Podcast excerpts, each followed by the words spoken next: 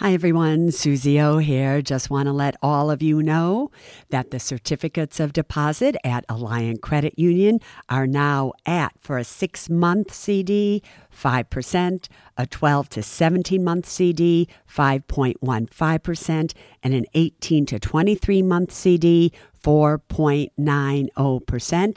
And for those amounts of $75,000 or more, just add on 0.5% to those rates. Go to myalliant, A-L-L-I-A-N-T dot com and check it out. All right, Suze, KT, are you ready for today's podcast? Yeah, Robert, of course we're ready. Because we are unstoppable. Yeah. Yeah, baby. I'm unstoppable. I'm a Porsche with no brakes. I'm invincible. Yeah, I win every single game. I'm so powerful. I don't need batteries to play. I'm so confident. Yeah, I'm unstoppable today. Hi, every- KT, Hi, everybody. Good morning. Good morning on this beautiful autumn, October 5th morning. Of what year? 2023, baby. And what makes it so beautiful? Because it's October. What does that have to do with anything? The leaves are changing. Not changing on the island. I know we only have palm trees, but the palm, nothing changes there, but the leaves are changing. Wherever you are, enjoy those leaves. I used to love them. Oh to my love God. that. Anyway, okay, so here we October go. 5th, this is the Women & Money podcast, and everybody's smart, Smart enough, enough. to listen. This is the Ask KT and Suze edition.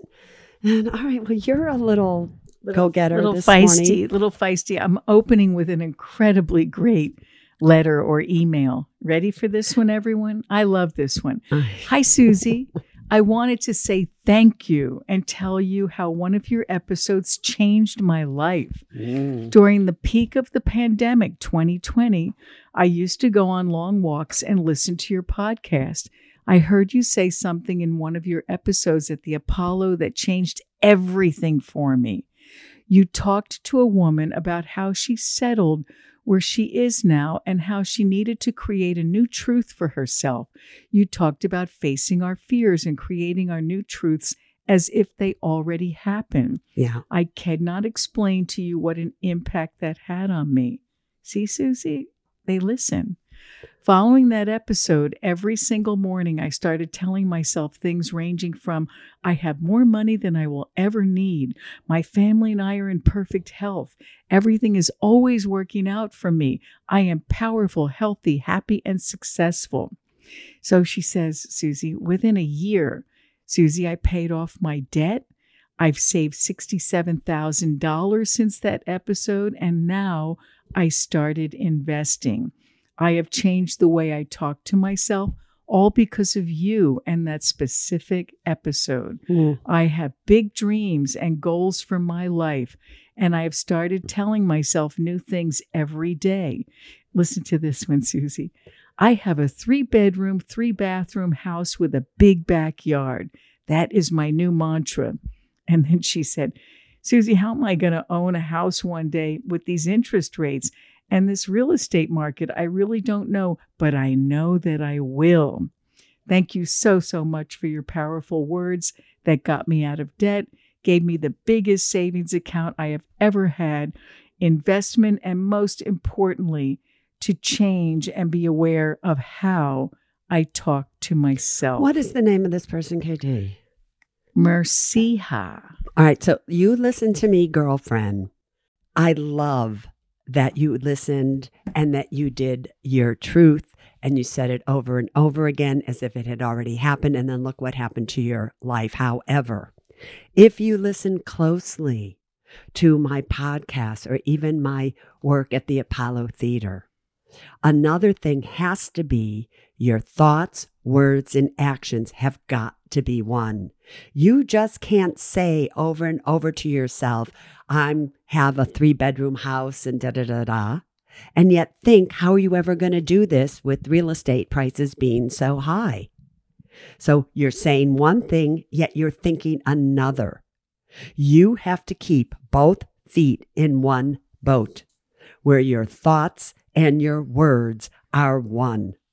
You can't have your thoughts in one boat, your words in another boat, because if those boats start to go in different directions, you're going to fall in. So if you really want to be powerful in life and manifest what you want in the future, your words, your thoughts, and your actions have got to be one. Next question, KT. All right. But congratulations, Marcia. so, next question says Hi, Suze. Please help me.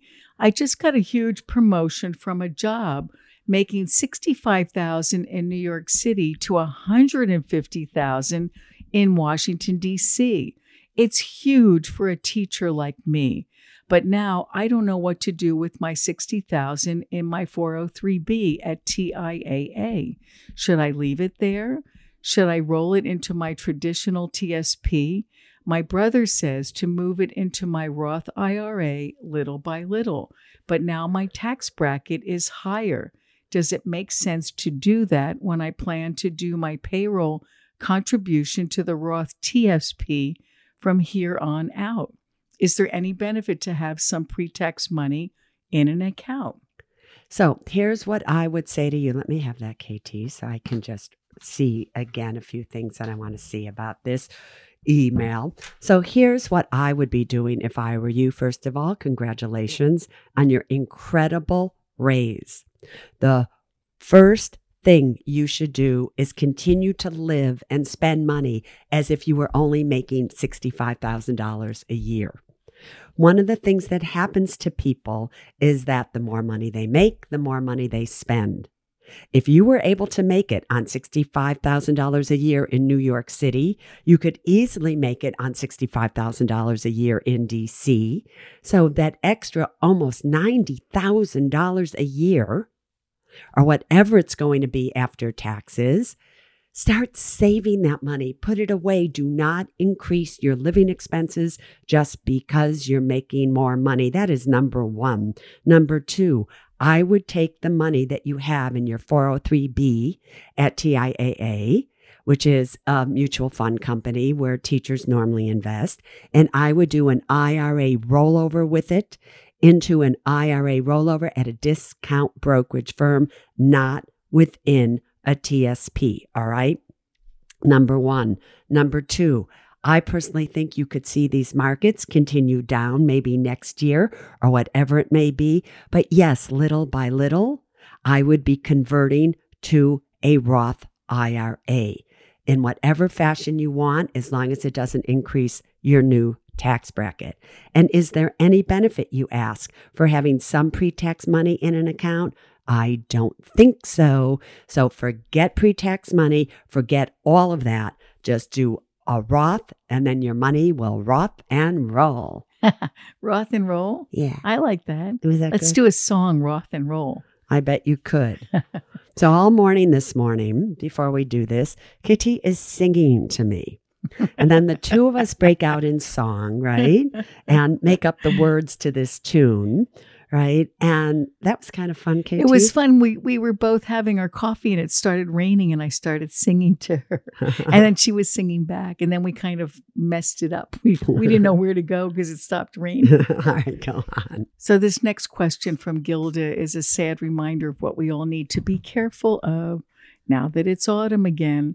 She said, My mom died from COVID in 2020. What does dying in COVID from 2020 have to do with autumn? Oh, because COVID could be rampant again. Yeah, it's coming back. I know. All In right, the on. winter. All right. So she was 74 years of age and she left me her inheritance. Now, the question that Gilda has for you, Suze, is can I just leave that money in an inherited IRA to grow tax deferred and withdraw it all in the 10th year? Should that have been your quizzy? Well, no, because I still get confused about that. I know. That's why I think it should be your quizzy so No, you get it wrong. No, so I could go, no. "Eh." No, you tell everyone what to do. All right. So, Gilda, no, no, no, you cannot. The new laws state that since Mama was 74, she was of age to do required minimum distributions. RMDs. RMDs probably was already withdrawing them or should have been withdrawing them.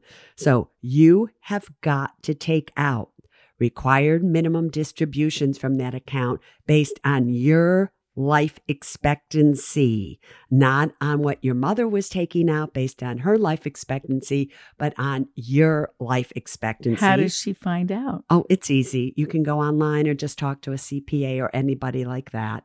Really, KT, it's not that complicated, Okay. right? But right. you have to withdraw that money every year, years one through nine, right? And then in the 10th year, whatever is left, you just then will automatically take what's left out.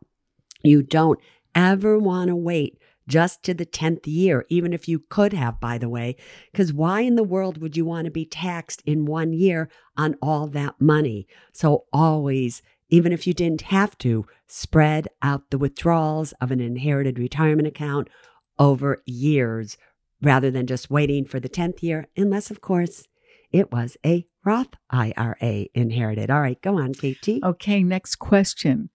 Suze, if I own my own home and I know my children will not stay in the home, should I consider a reverse mortgage in the near future if needed, instead of purchasing long term care insurance? No, you should not. Listen, I know all of you think reverse mortgages are the key to your financial salvation. They will allow you to stay in a house that you love in your head. And the only reason you would need to do a reverse mortgage is because you don't have the money to do so. If you really care about your money, about your children, about your beneficiaries, please don't do a reverse mortgage. I would rather see you, if you can afford it, to purchase long term care insurance. And again, the place you should go to talk to somebody about it is to Phyllis Shelton. So write Phyllis at gotltci.com. All right, go on, KT. Okay, next question is from Elizabeth. Hi, Suze and KT. I opened a child savings account at Alliant for my daughter who is eight months Oh, old. good for you. Remember, it's only- Congratulations. you can only do that until December 31st of this year. So do not miss it. Okay. Go to myalliant.com and take a look. Go on.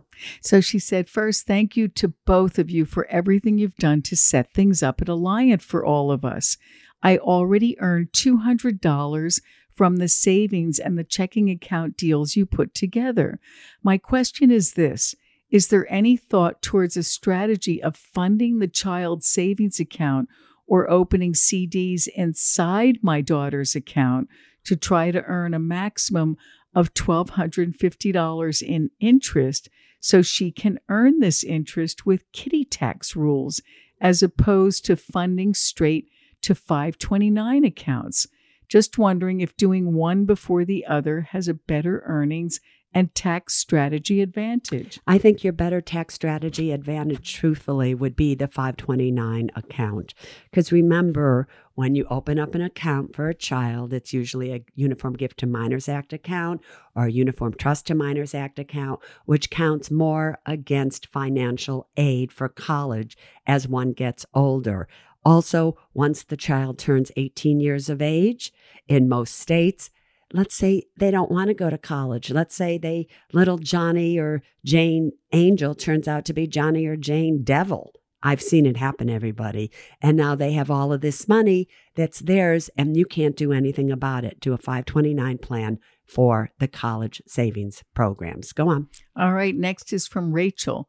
She said, First off, I love the podcast. I've learned so much and you give great advice. However, something on your latest episode, What to Do with an Inheritance, has me confused and a little upset. Mm-mm. You state that in you just chose that because somebody we've got got somebody upset, You so you chose did. it. All right. You have to kind of help people understand where you're coming from, Suze.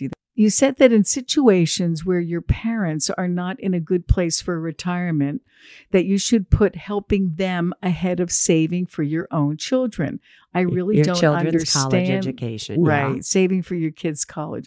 I really don't understand this. So Rachel goes on in a fairly long She a new mommy. Yes, and but wait, she wrote something funny. She said, "I'm a new mom. Maybe I it's just it. postpartum hormones, but I cannot accept putting my child in a worse financial position from the get-go in order to help my parents." And now she absolutely loves her parents, but she's a little bit confused about the order in which you made these priorities. Yeah. So, Rachel, listen to me, which is I don't know how old you are, but it's an interesting thing that as you get older, sometimes your parents may have sacrificed for you. And now they're in a situation, Rachel, where maybe one of them got sick, maybe they were in an accident, maybe something happened to them. They lost their jobs. Who knows what happened?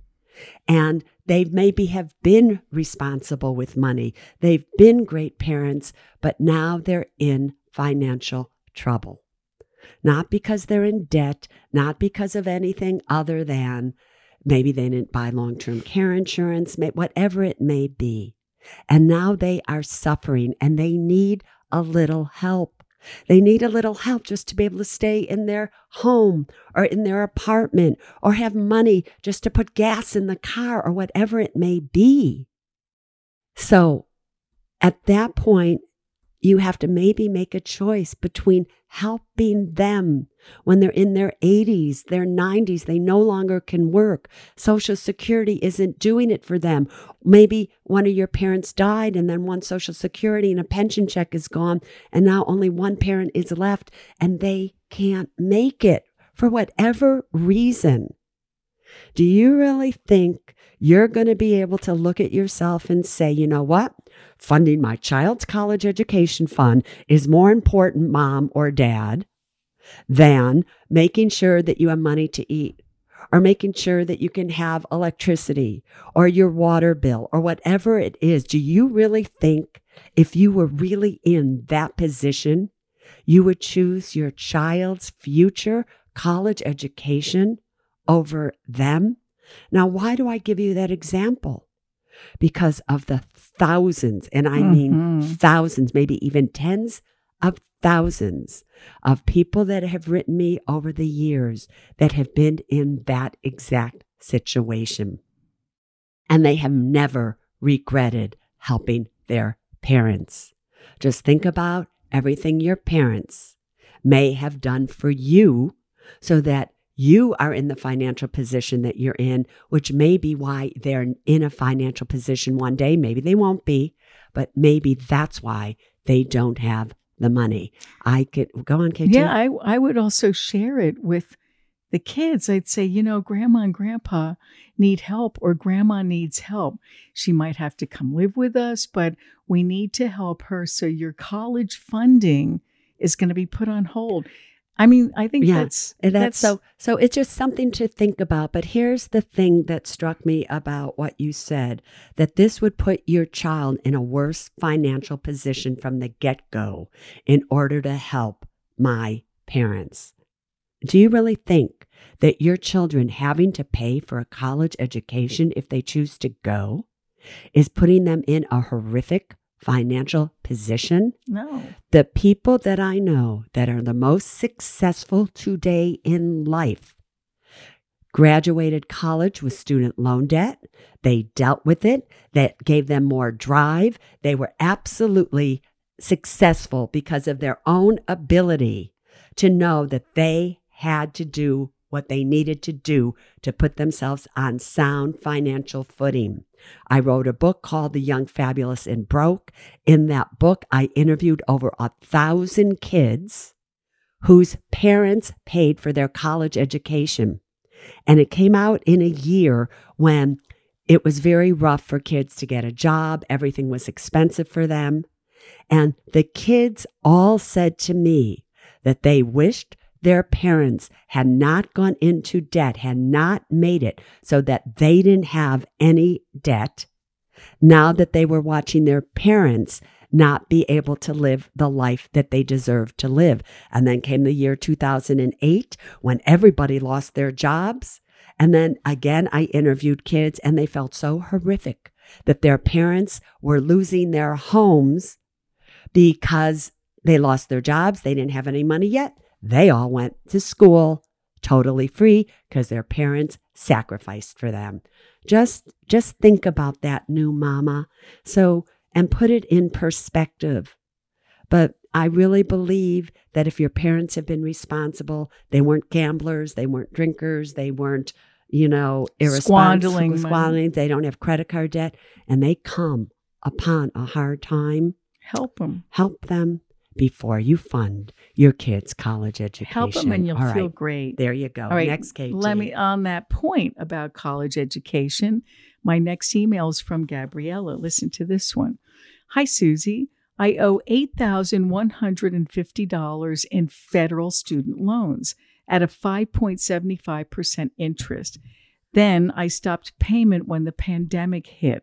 I have the full amount saved in a separate account, currently making 4.4% interest. Mhm. I don't qualify for SAVE reduced payment plan for the SAVE reduced payment. You have to Yeah. explain what that is. Suze. Everybody knows that Okay. what that is now. If yes. I would start paying about $310 a month. So the question is should I pay this already or should I start repayments and wait to see if by any chance a $10,000 forgiveness goes through via the alternate methods that the Biden administration is trying now, which they say All right, will- just just stop here. Just pay it off, Gabriella. Really.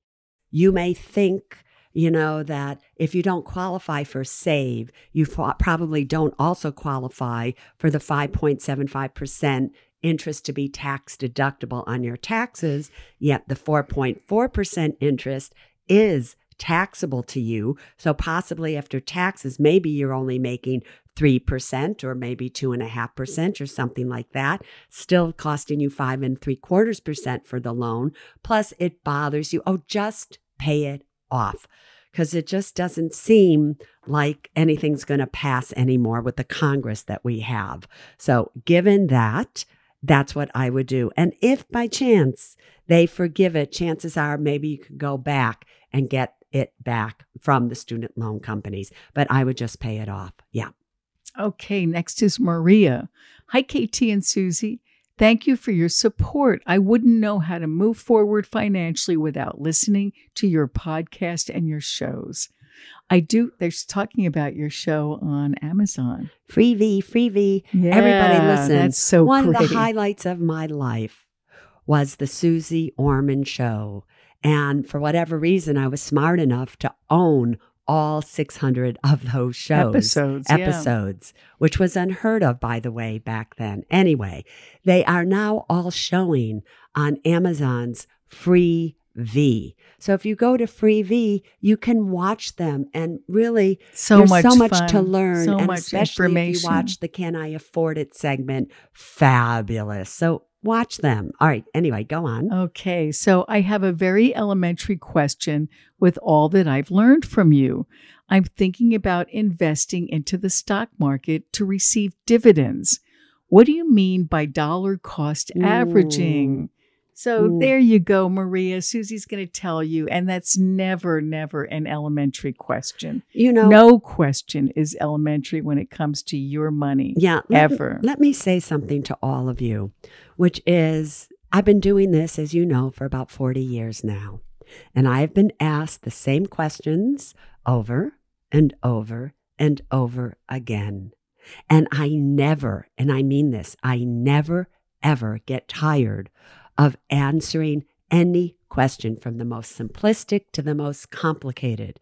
Because if you don't know something, you deserve to know it. And I love that you have the freedom, Maria, to ask that question and not be afraid to ask. One of the downfalls for many people when it comes to investing is they're just afraid to ask. They get embarrassed. They get right, embarrassed. Suze? And the truth of the matter is, there is no question when it comes to money that you should ever be embarrassed about.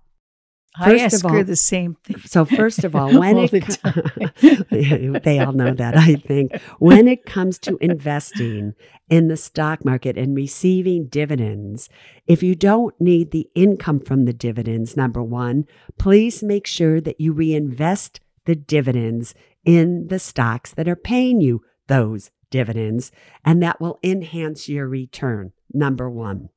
Number two, dollar cost averaging. And the reason that I'm glad KT chose this question is, in my opinion, this is the only way, if you are investing in the stock market today, you should be investing in the stock market.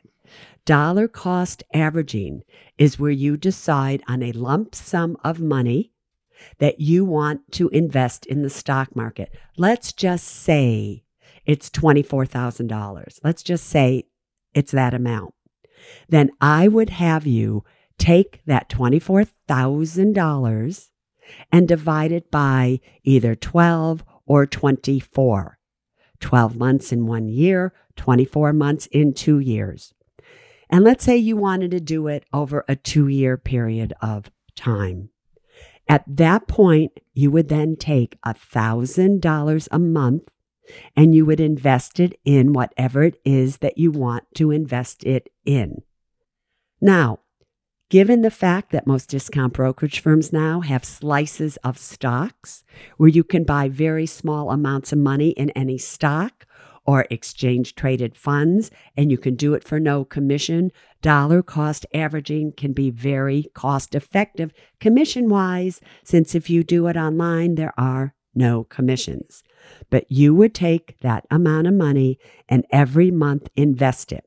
When the market goes down, usually the price of your stocks or ETFs that you've purchased also go down. When the price of your investments go down, your dollars buy more shares. When the cost of those investments go up because the markets are going up, your dollars buy less shares. Therefore, over time, your dollars have averaged the cost of the investments that you are buying. And if you do it that way, you then kind of average out everything and you usually come out further ahead, especially in markets that go up, down, up, down, up, down, up, down. All right. So that is what dollar cost averaging happens to be. Next question, KT. One last question, Suze. All right. You ready? Yeah. Hi, Suze. I'm looking at buying tax free muni bond Yeah. At 4.0 interest. Mhm. The bond is trading at 0.90. So the net is 4.77. Yes. Is this better than buying a 20 or 30 year bond you've been talking about? Appreciate any insights. So you listen to me. This is from David. You listen to me, David. On last Sunday's podcast, I talked about my opinion about municipal bonds. The difference between municipal bonds, everybody, and a treasury is that muni bonds are issued by state and local governments, either to fund their deficits sometimes or their spending, their projects like schools and bridges and things like that. There are many states now who are in really bad financial shape. And therefore, there is no guarantee on will a muni bond ever really pay off? Will it mature? There have been many times when municipal bonds have gone under. Orange County bonds, the Puerto Rico bonds, you name it, they have gone under. So, do you think, David, that it is worth the risk to get this interest rate, number one? And you have to be in a high tax bracket to really make it work, but where you know what is the ratings of these bonds? Is the state that you're buying these bonds from solid in terms of their finances? Because again, there have been many municipal bond bankruptcies. However, there have never to date been a treasury bill, bond, or note that has not paid back. Therefore, just depending on your situation and what you think, you'll have to make the decision. You want 100% safety? I would go with treasuries. If you really, really know what you're doing, you're in a high tax bracket, it's a muni bond in the same state that you happen to live in, or you live in a tax free state. So, therefore, it doesn't matter. Again, if you don't know what I'm talking about, listen to last Sunday's podcast. Okay, but you best know what you're doing. It's quizzy time, my dear KT. What do you got for me? Well, it's funny because I have two that are essentially the same. One was from Robin and one was from Anna.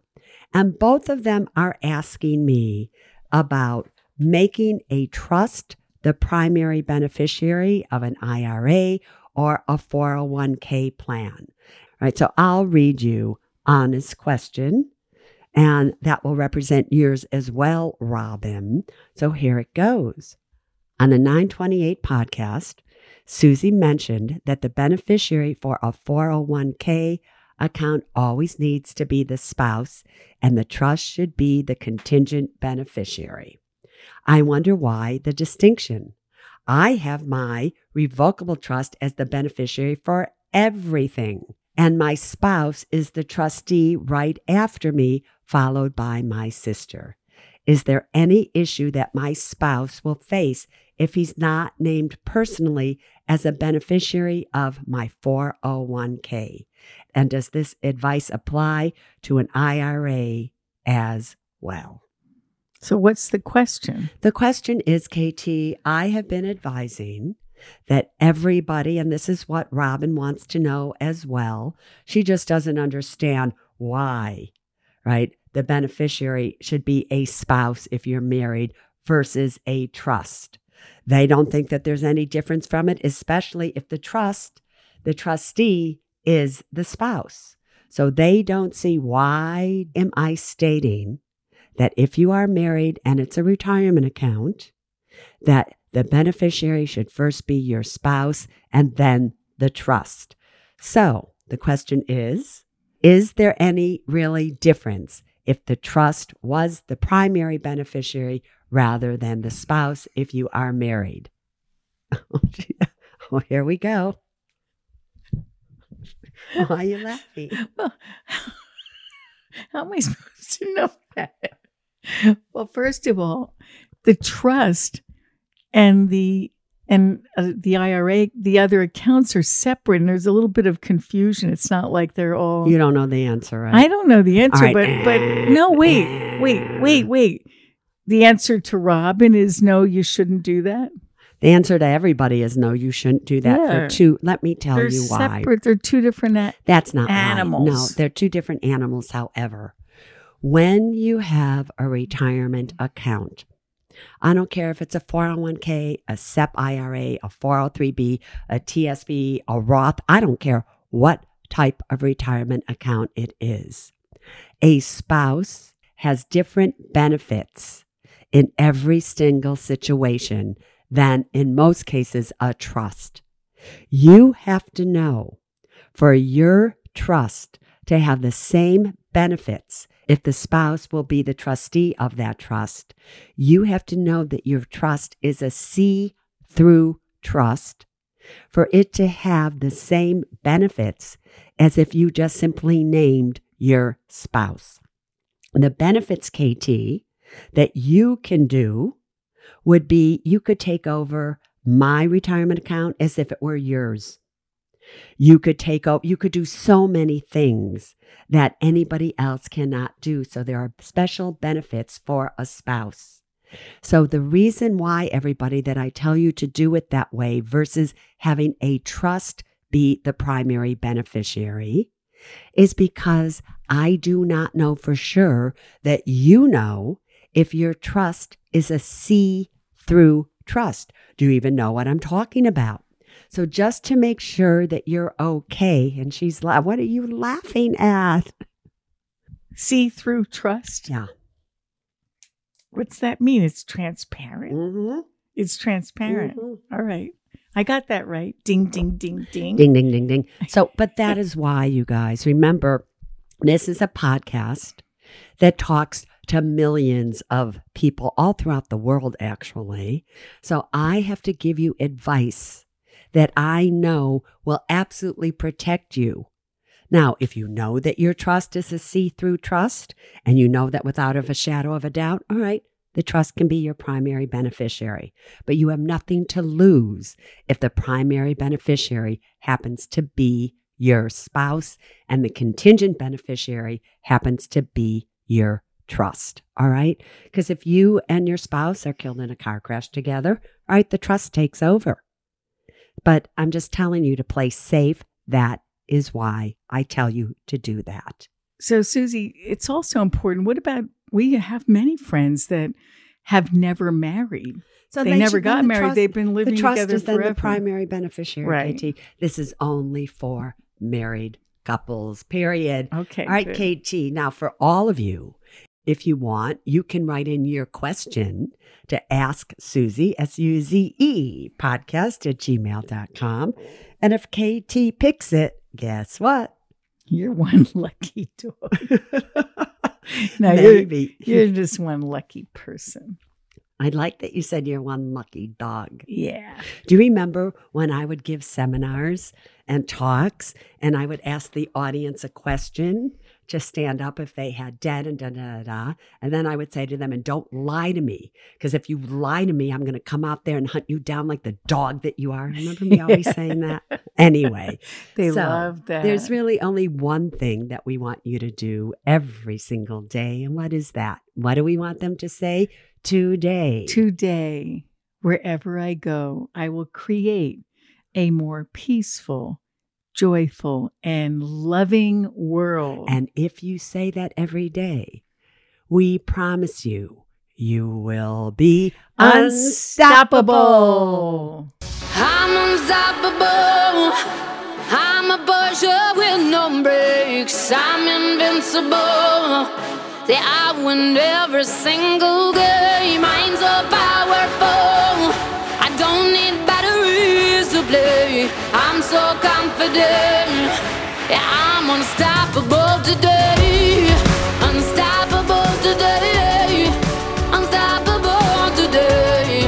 Unstoppable today. Yeah, I'm unstoppable today. Neither Suze Orman Media nor Suze Orman is acting as a certified financial planner, advisor, a certified financial analyst, an economist, CPA, accountant, or lawyer. Neither Suze Orman Media nor Suze Orman make any recommendations as to any specific securities or investments. All content contained in this podcast is for informational and general purposes only and does not constitute financial accounting or legal advice. You should consult your own tax, legal, and financial advisors regarding your particular situation. Neither Suze Orman Media nor Suze Orman accepts any responsibility for any losses which may arise from accessing or reliance on information in this podcast. And to the fullest extent permitted by law, we exclude all liability for loss, damages, direct or indirect, arising from the use of this information. The must have documents discussed in this podcast are legal documents created by a lawyer and distributed by Hay House.